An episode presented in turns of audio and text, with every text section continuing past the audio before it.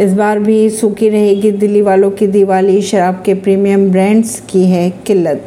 लोगों की शिकायत है कि दिल्ली में कई सारे प्रीमियम ब्रांड्स नहीं मिल रहे हैं, जो कि शराब पॉलिसी में निजीकरण होने के बाद भी आसानी से मिल जाया करते थे।